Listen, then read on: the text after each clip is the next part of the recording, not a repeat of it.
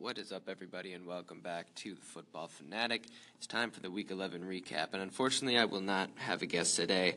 He was having issues with his phone, so he will be joining me sometime next week, either for the preview or the recap, though. But yeah, unfortunately, not for today, so I'll be going solo for this one. But we're going to start off with Thursday night right now.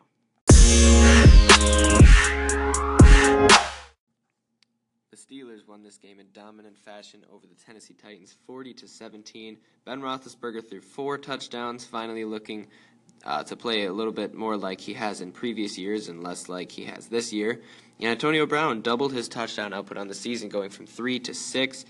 He added 3 in this game, 10 receptions for 144 yards and 3 touchdowns. He looked absolutely unstoppable, finally returning to form. He's led the league in receiving yards this year, but hasn't really looked as dominant as he has in years past, but kind of came back to him on Thursday.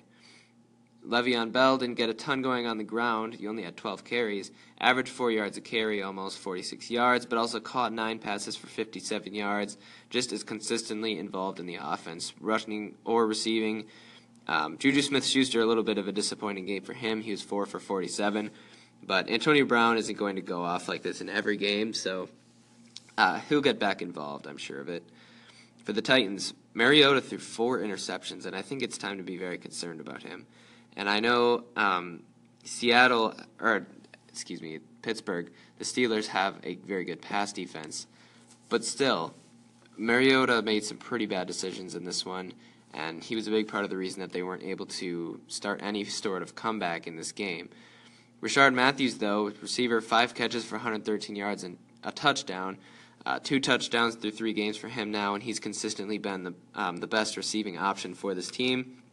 Corey Davis, only 3 for 27. I continue to think that he'll get more involved as time goes forward. He just makes plays when he's out there and makes some really nice catches. It just doesn't get enough volume at this point, but I still think he's going to get an uptick in production as the season goes on. And Delaney Walker, consistent as ever, 6 for 92. The running backs were very disappointing, though. Derrick Henry had 7 for 32. DeMarco Murray had 8 for 10. So you really got next to no production from either one of them, and this is kind of what I have expected from them, especially against the Steelers' defense that's pretty good. And just because they're splitting work, it's so hard to just predict week to week if one is going to go off, and if they are, which one it is. I just don't really trust either one of them, and if I can avoid putting them in my lineup, I would. But a good win for the Steelers, and good to see them getting back on track. The Tampa Bay Buccaneers defeat the Miami Dolphins 30-20. We'll start with the Dolphins. Jay Cutler, for all of you who were saying that he was a good streaming option, I laugh in your face. I've been saying this all year, Jay Cutler sucks. And even though people know that, somehow they still tricked themselves into believing that Cutler was a viable fantasy option, and he was not. He threw 3 interceptions, 83 yards, did throw 1 touchdown, but then he went down with an injury, and Matt Moore filled in for him. So Cutler played for 1 half, and he threw 3 interceptions. That's how bad he was. One interesting thing, though, Matt Moore has thrown 3 touchdowns in fill-in duty for Cutler over the past few weeks. All 3 of his touchdowns have gone to Kenny Stills. So I think that's very interesting, and you're going to want to keep an eye on the situation, the quarterback situation for the Dolphins, because if Cutler's playing, DeVante Parker is the guy you want, and if Matt Moore is playing, Kenny Stills is the guy you want. Kenny Stills had 7 for 180 yards and a touchdown in this game. And I think Jarvis Landry is valid, whichever quarterback is in there. He was 6 for 95 and a touchdown in this one. So, yeah, Parker, disappointing day. He just doesn't really get any volume from Moore. So, again, whatever quarterback is starting will decide which receiver you want. On the ground, though, Kenyon Drake had 7 attempts for 4 yards. He just wasn't really involved at all. Damien Williams didn't really get much going either. He had 1 run of 69 yards, which that's great, but then the rest of his 9 carries went for 9 yards, so averaging 1 yard per carry outside of that 1 long run. The Dolphins are a mess, and I've said this. I said it on my AFC Playoff Picture article last week. The Dolphins suck, and I ruled them out. Like, all I said, Jay Cutler's their quarterback. That's all you need to know. I mean, there's so many. I have a bunch of other stats in that, so if you want to go back and listen to that, if you haven't already, feel free. But the Dolphins just aren't a good team, and their record is better than it should be. And for the Bucs, Ryan Fitzpatrick is on a 2-game win streak now, believe it or not. He threw 2 touchdowns in this game, no interceptions. One of the touchdowns goes to Deshaun Jackson, who was 2 for 28. So aside from the touchdown, didn't really do much. And then the other one goes to O.J. Howard, who seems to be continually eating more and more into the role of Cameron Brate, who only had one catch in this game. So O.J. Howard, 3 for 52 and a touchdown. Honestly, I don't really want either Buccaneers tight end. I'm not saying this is take O.J. Howard and drop Cameron Brate. I'm saying I don't really want either one of them because week to week, I think it's going to bounce back and forth who's the one getting the production. On the ground, neither one of them did anything. And aside from the one game against the Patriots with his first game back, Doug Martin has not produced at all. I don't want to play him either. The only guy I'm comfortable starting on the Buccaneers team is Mike Evans. He was 5 for 92. He's the only guy that I trust, honestly. There's not really much else there for this team. They have been struggling, and they did win this game, so they're also 4-6, but I don't think they're very good, and I think they're record will continue to get worse as the season goes on. So just Mike Evans for the Bucs. The Detroit Lions squeak out a win over their division rivals, the Bears, 27-24. This one was won on a 52-yard field goal by Matt Prater late in the game. Matt Stafford looked pretty good, 2 touchdowns. Each go to one goes to Marvin Jones and one goes to Amir Abdullah, who's not usually the pass catching back. But this is part of the reason I don't trust either running back for the Lions, Riddick and Abdullah. Neither one of them got more than 50 yards in this game. Abdullah catches a touchdown, which is very uncharacteristic. Usually Riddick catches the passes, and Riddick leads the team in rushing yards. So, they're both just kind of doing whatever. And even if it was just one of them, I'm not super excited about it because the focus of this team is passing with Matt Stafford. So, not too excited about either one of those guys. Golden Tate didn't get a lot of volume in this game, but I think he will bounce back. So Jones finally got involved, or not finally, but he got involved again after a week outing last week, 4 for 85 and a touchdown. So Tate and Marvin Jones are the guys that I want for the Lions outside of, obviously, Matthew Stafford. Mitch Trubisky, 1 touchdown, goes to Adam Shaheen, the tight end. And I think he's actually a guy worth looking into because Zach Miller was a pretty viable fantasy option when Trubisky was throwing his way before Zach Miller got hurt. Now, Shaheen is the guy who's replacing Miller, and I think it looks like Trubisky just likes to throw to the tight end, so that might be something worth looking into. Dontrell Inman might be of value going down the stretch. Isn't really much value right now, though, so maybe he's worth a stash, but I wouldn't be starting him at this point. Tariq Cohen gets involved again, 9 carries, 44 yards and a touchdown. I think this is more just part of game flow, so I don't really think he's going to be a great fantasy option going forward. Because Jordan Howard's still there, 15 carries, 125 yards, and a touchdown for him. He continues to get lots of volume and lots of production for the Bears. That's really how they're moving the ball is through Jordan Howard. So he's the guy I'm most excited about, and that might be it outside of potentially Adam Shaheen at tight end. The Jacksonville Jaguars defense was actually the MVP of my fantasy team this week. They scored 25 fantasy points, including a fumble return for a touchdown late in the game. So the Jacksonville Jaguars again defeat the Browns. So the Browns are 0-10. Jaguars win 19-7. Blake Bortles throws 1 touchdown pass to Mercedes Lewis. There's just a whole bunch of random tight ends catching touchdowns this week. So I don't really know what to say about that. I don't think Lewis really has that much of a role in this offense. Marquise Lee was 5 for 45, and he was the only one with more than 3 catches. So the focus of this team is still Leonard Fournette. He had 28 carries for 111 yards.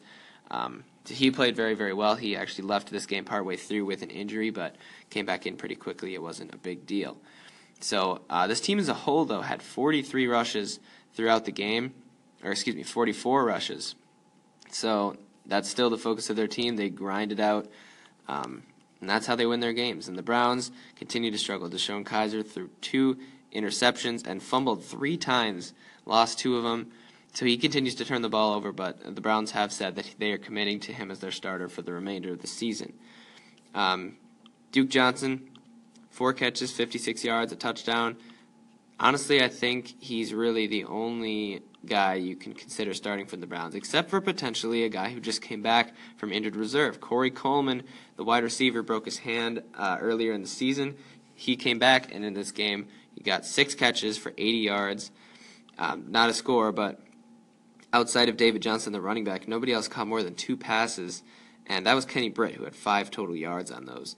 So Corey Coleman is looking like he could be a guy of value. I think he's worth picking up if he is on the waiver wire in your league. But outside of that, there's not really much value for the Browns. Isaiah Crowell had another bad week, 11 for 18.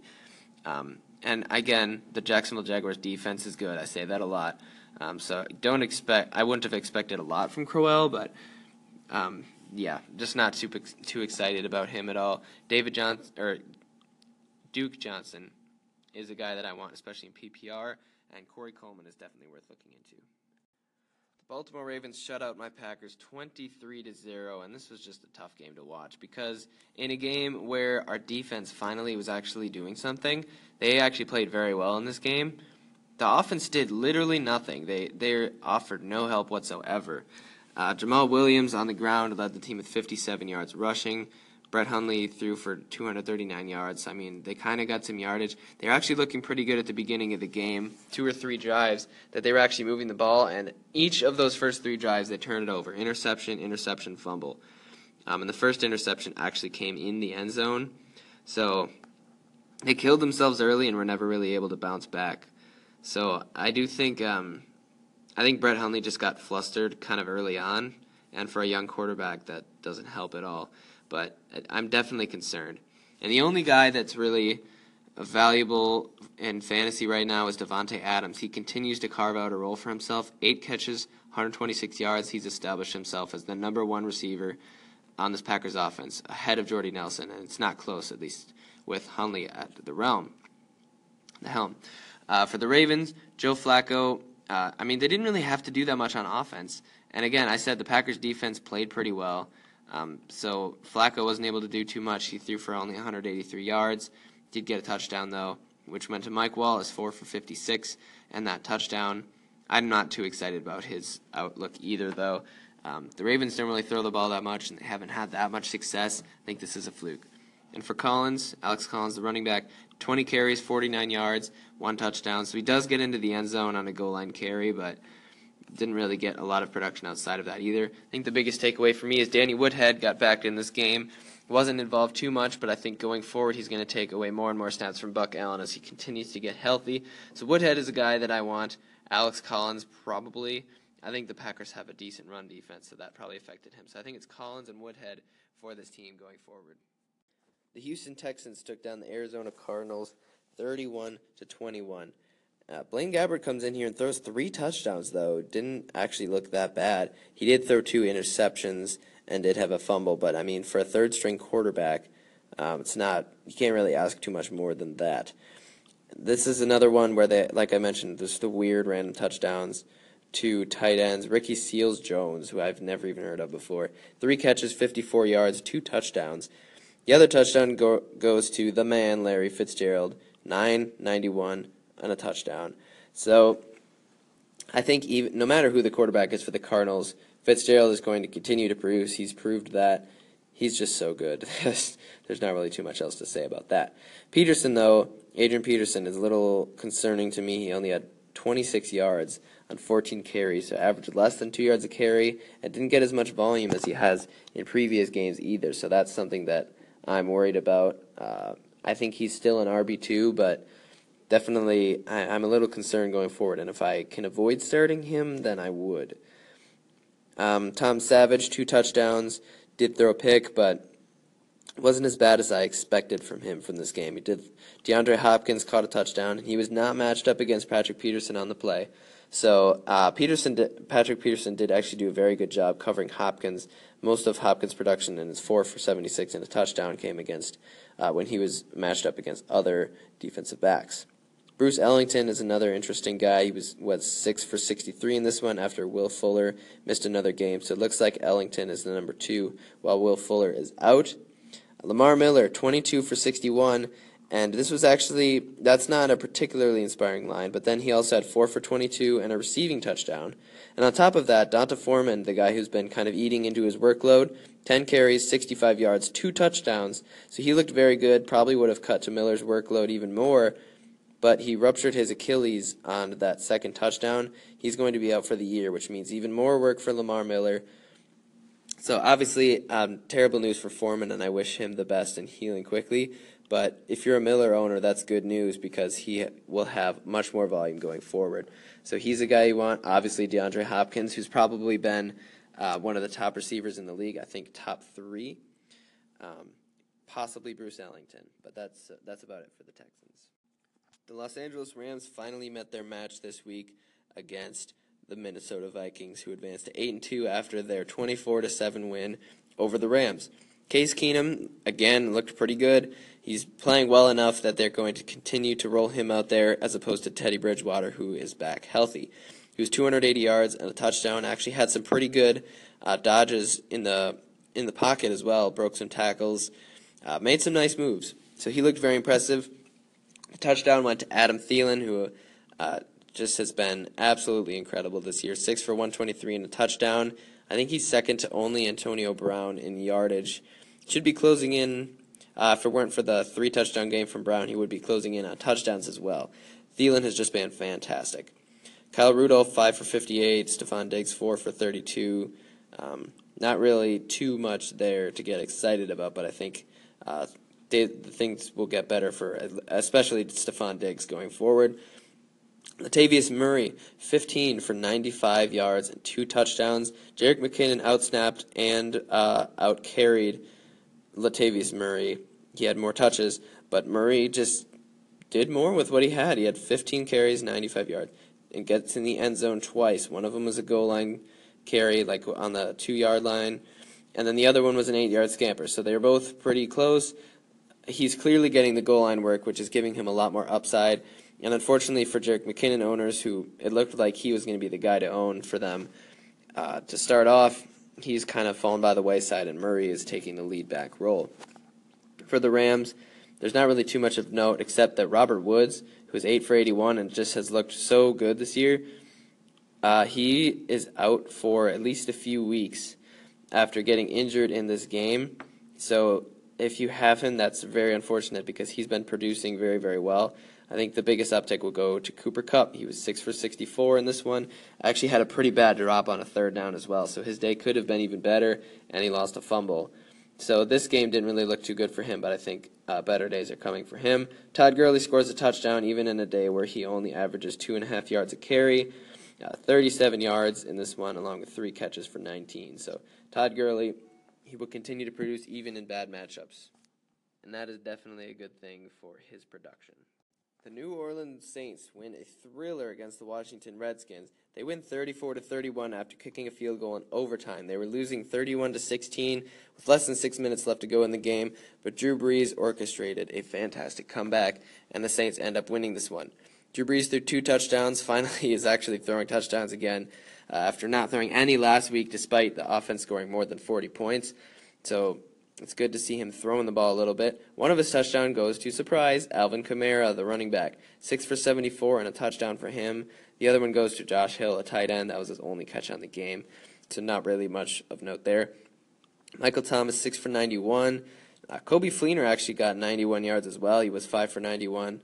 Surprisingly involved in this game. I don't really expect that to continue. Ted Ginn, 6 for 87. I think if they're not in comeback mode, Ted Ginn will probably get a little less volume as well. But Alvin Kamara and Mark Ingram both continue to produce. Kamara had 6 for 74 receiving, as I mentioned, 8 for 42 on the ground. Mark Ingram, 11 for 134 and a touchdown on the ground with 3 for 21 receiving. They continue to be clearly the top running back duo in the league, and both of them are contending for like the number 1 spot. It's ridiculous how good these Saints running backs are. And Kirk Cousins against the Saints, who presumably have a pretty good pass defense, throws for 3 touchdowns and no interceptions. The touchdowns go to Ryan Grant, Chris Thompson, who unfortunately was injured in this game, and Jeremy Sprinkle, another random tight end, scoring a touchdown. For Chris Thompson, though, unfortunately, he was carted off the field with an air cast on. He has broken his fibula, and he will be out for the remainder of the year. So very bad news. Chris Thompson is having a great year, and that's going to hurt this team significantly. Vernon Davis was 3 for 67. Jordan Reed missed this game again, so Vernon Davis continued to get the work. Terrell Pryor was officially put on injured reserve, so he won't be producing for this team anymore. No more dilemma for you guys. deciding if you should keep him on your roster or drop him. Josh Doxson, 4 for 81. I think his role is going to increase with Chris Thompson gone and Terrell Pryor officially gone as well. And for on the ground, Chris Thompson is gone and Robert Kelly struggling with injuries. So Samaje Perine was the lead back for this team, 23 for 117 yards and a touchdown. He's definitely worth looking into. I think he's a matchup-dependent start. At least for now, I want to see him produce in more than one game because none of the other running backs have really had big rushing games for the Redskins yet this year. So I want to see him produce in more than one game, but he's definitely a guy who could be valuable down the stretch.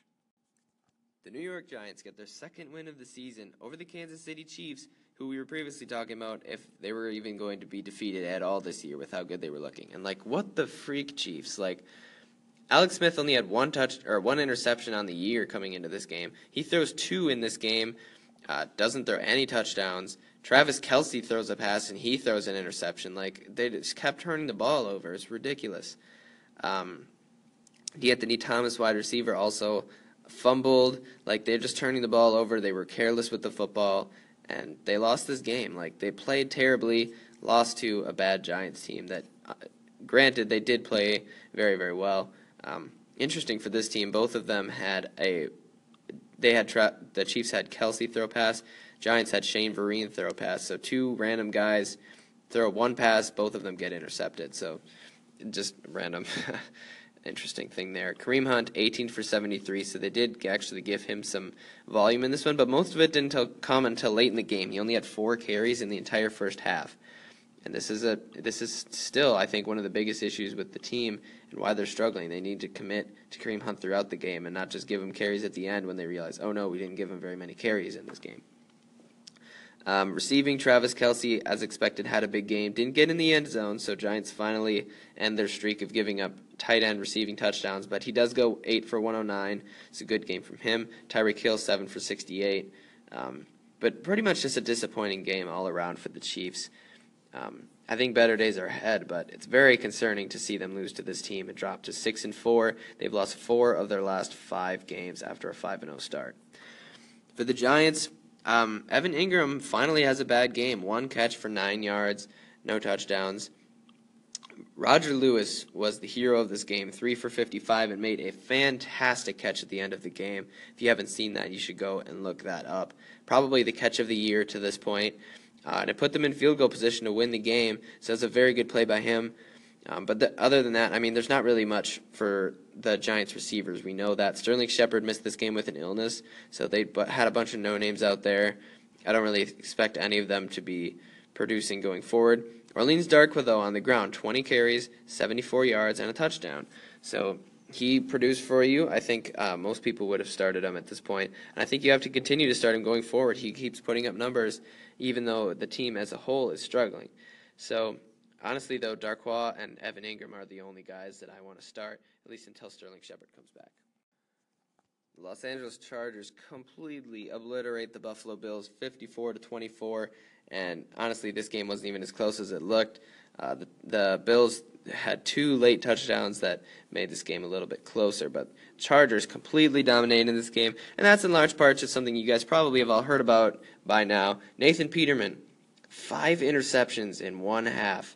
Unbelievably bad day for him. He had 6 completions and 5 interceptions, so he completed almost as many passes to the other team as he did to his own. I do not understand why they thought he was a better option than Tyrod Taylor. So Tyrod Taylor does come back into the game for the second half, throws for 158 yards, a touchdown, rushes for a touchdown along with 38 yards. So apparently somehow the coaching staff is still considering Nathan Peterman for next week, but that can't happen, right? There's no way with how terrible he was playing. I think Tyrod Taylor has to be the guy. But definitely it's something I want to watch for. But I'm keeping Tyrod Taylor on my roster if I have him because he is going. As long as he's in, the matchups aren't that bad for the Bills going forward. And I think he has a chance to be a top 10 quarterback as long as the Bills actually play him. LaShawn McCoy, 13 carries, 114 yards and a touchdown. So he averaged almost 10 yards a carry. He was fantastic in this game. Also had a 12-yard catch for a touchdown late in the game. So he was very involved, and good to see that. He's struggled over the past few weeks. Zay Jones coming back off his injury, 4 for 68. Not really much else of note for the receivers, though. Charles Clay, 3 for 27, dropped a touchdown. He was involved in the end zone, but wasn't able to come down with any of them, so I think better days are coming for him. But LeSean McCoy really is the only guy I want in this offense, especially if Tyrod Taylor doesn't start.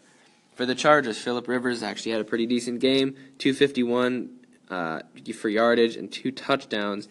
And those touchdowns both go to Keenan Allen, who is an absolute monster in this game. 12 catches, 159 yards, 2 touchdowns. He was so involved that nobody else really did anything. Honestly, Mike Williams, the rookie receiver, had 5 catches for 38 yards. Nobody else had more than 2, and that includes Hunter Henry. So just a bad game all around for the other Chargers receivers. But good news for Keenan Allen owners, because he's been struggling this year so far. Melvin Gordon, 20 carries for 80 yards and a touchdown. Austin Eckler involved in this game again. He had 2 catches along with 6 rushes for 40 yards and a touchdown. So it looks like he might be kind of working himself into this offense and establishing a role for himself. So that's not great news for Melvin Gordon, but I think he will still get enough production to be worth starting. But I think if you own Melvin Gordon, you probably have to own Eckler as a handcuff as well. After a 2-0 start, the Broncos have lost 7 of their last 8 after dropping this contest to the Cincinnati Bengals. They lost 20-17. Brock Osweiler had 1 touchdown, 1 interception, so not a terrible day from him, at least for his standards. The touchdown went to Demaryius Thomas, who has now scored in 3 straight games after not scoring at all in the first 7. So good to see Brock Osweiler is looking his way. He's getting involved after a pretty rough start to the season. For the running backs, I say this every week, none of them are valid. Booker had 14 for 44, and C.J. Anderson was 13 for 37. He did get a touchdown, but you can't really count on that, and it's such an even split here that there's no way that you can consider starting them most weeks. For the Bengals, Andy Dalton threw 3 touchdowns in this one, so I think this is kind of going to show the fact that the Broncos just aren't the defense that we used to see them as. They had 0 interceptions in this game and allowed 3 touchdowns. 1 went to A.J. Green. 1 went to Tyler Kroft, the tight end, who continues to be a valid tight end streamer. 1 went to Alex Erickson. But A.J. Green gets in the end zone, as I mentioned, so 50 yards and a touchdown for him. Pretty good day. Joe Mixon struggled, 20 for 49 yards, no touchdowns. So that's unfortunate for him, and I think it is a little bit concerning because he had at least 1 goal line opportunity and wasn't able to convert. The Broncos, again, do have a pretty good run defense, though, so I think Mixon is still a matchup-dependent running back, too. But, yeah, I think A.J. Green and Tyler Kroft are probably the only Bengals players I'm interested for the most part. The New England Patriots destroyed the Oakland Raiders in Mexico City 33-8, and Tom Brady continued to look fantastic, only through 7 incompletions through the entire game, 339 yards, 3 touchdowns, which go to Brandon Cooks, Danny Amendola, and Dion Lewis. Caught a pass. So Dion Lewis, Rex Burkhead, James White all continue to be involved in the offense. Wasn't a great day for James White, though. He had 13 yards on 5 rushes. Didn't get involved in the passing game at all, surprisingly. This was just kind of a weird game for the Pats as they went up early. And kind of, I don't know, even though they were up big, they continued to throw the ball. So that's partly why it was a great day for Brady, but all the running backs didn't really get as much volume. Dion Lewis had 88 total yards and a touchdown, so he did pretty well, but Burkhead and White both had pretty disappointing days. I expect better from them in future weeks, though. Gronkowski had a pretty disappointing day, 3 for 36, no touchdowns. But Brandon Cooks finally gets some production, 6 for 149 yards and a touchdown. Tom Brady was targeting him deep throughout the game, converted on 2, and there was at least 1, maybe 2 others, if I can remember, that didn't convert. So Brady was looking his way, and that's partly just because the Raiders' defense can't cover the deep ball. So I think this isn't something you should expect every week, but it is encouraging to see that if the matchup is right, that Tom Brady will be throwing those deep balls. He hasn't really been doing that a whole lot this year. The Raiders struggled, and that's pretty frustrating to see. Derek Carr, only 1 touchdown, also threw an interception. Granted, though, the interception was not his fault. It bounced right off Seth Roberts' chest, and I watched this game, and I was very, very disappointed in how the Raiders' receivers played. Derek Carr is not getting any help. There were many, I didn't count. I lost track, like with how many terrible drops there were. Seth Roberts dropped two or three. Cooper's dropped some. Crabtree dropped some. Like, it was ridiculous how many drops there were for this team. Derek Carr can't do everything by himself, especially if everything he does right still gets dropped. Like, it was ridiculous how bad this was. No receiver for them goes over 51 yards. Marshawn Lynch averages 6 yards a carry. He has 11 carries for 67 yards in this one. But other than that, there's just nothing for this team. Like, I don't know. I think it's partly matchup. And the Patriots' defense has actually been very good, aside from the first 4 weeks of this season. So that's something to take into consideration. But the receivers for the Raiders are just playing horribly. And until that changes, I don't know. If you have Crabtree and Cooper, you probably still have to roll them out there. And Cooper does get into the end zone for you, but only has 3 catches for 28 yards outside of that. So it's hard to trust pretty much anyone on this offense going forward. I think they're going to have to put up points in some of their matchups because they have a tough schedule going forward. So maybe they'll get some garbage time work, but it's very hard to trust really any of them at this point.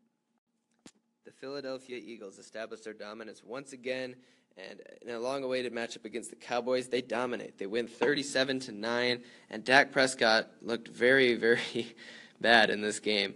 He threw 3 interceptions, no touchdowns, lost a fumble.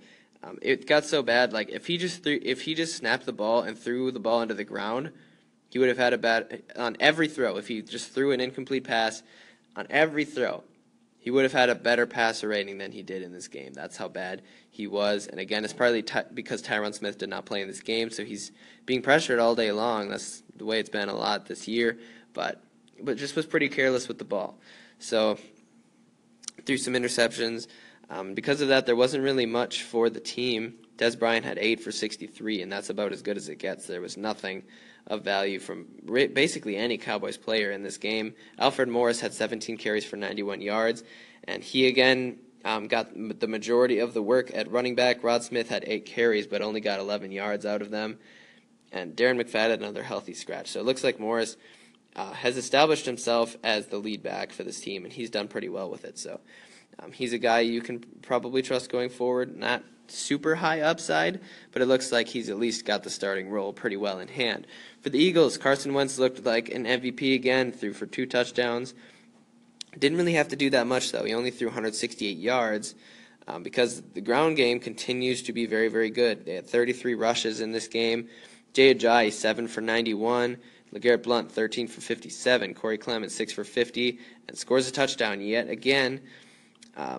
They have a great thing going with the running game there. So that's very good. Alshon Jeffrey continues to produce. He's had about 2 or 3 straight games with a lot of production. After a pretty slow start to the season, he's 4 for 67 and a touchdown in this one. Torrey Smith also caught a touchdown, 3 for 28 and a touchdown for him. I don't really think the touchdowns are going to stay, though. Carson Wentz spreads the ball around pretty well, and I think Alshon Jeffrey is really the only target I trust for them outside of Zach Ertz, who actually had a pretty bad game in this one, 2 catches for 8 yards.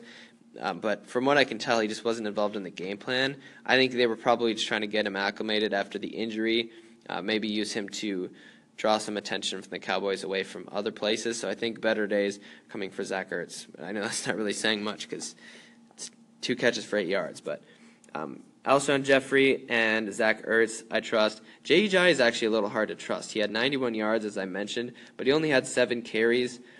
So he is splitting work.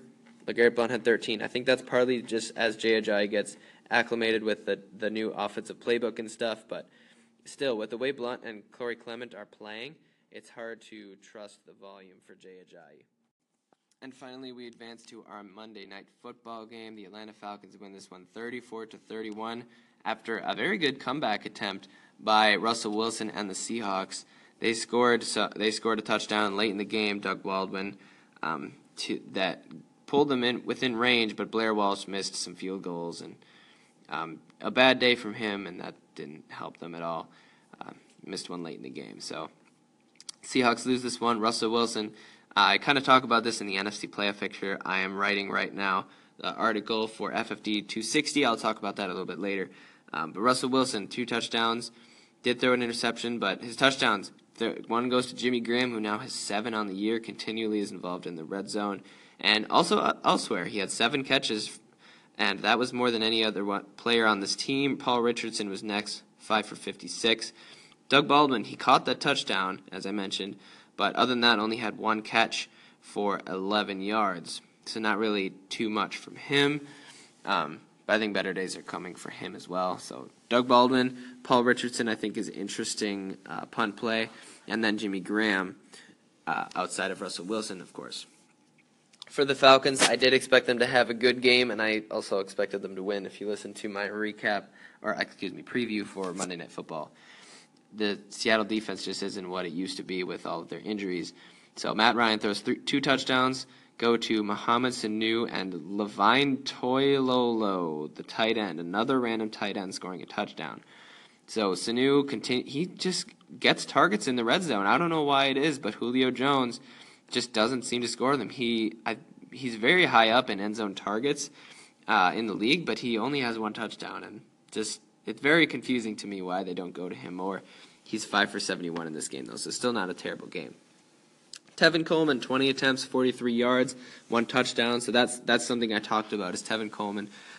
I think would get volume, but he would have a little bit of trouble because the Seattle front 7 is still very good. And I was right, but he did get into the end zone. So if you started him, it ended up working out for you.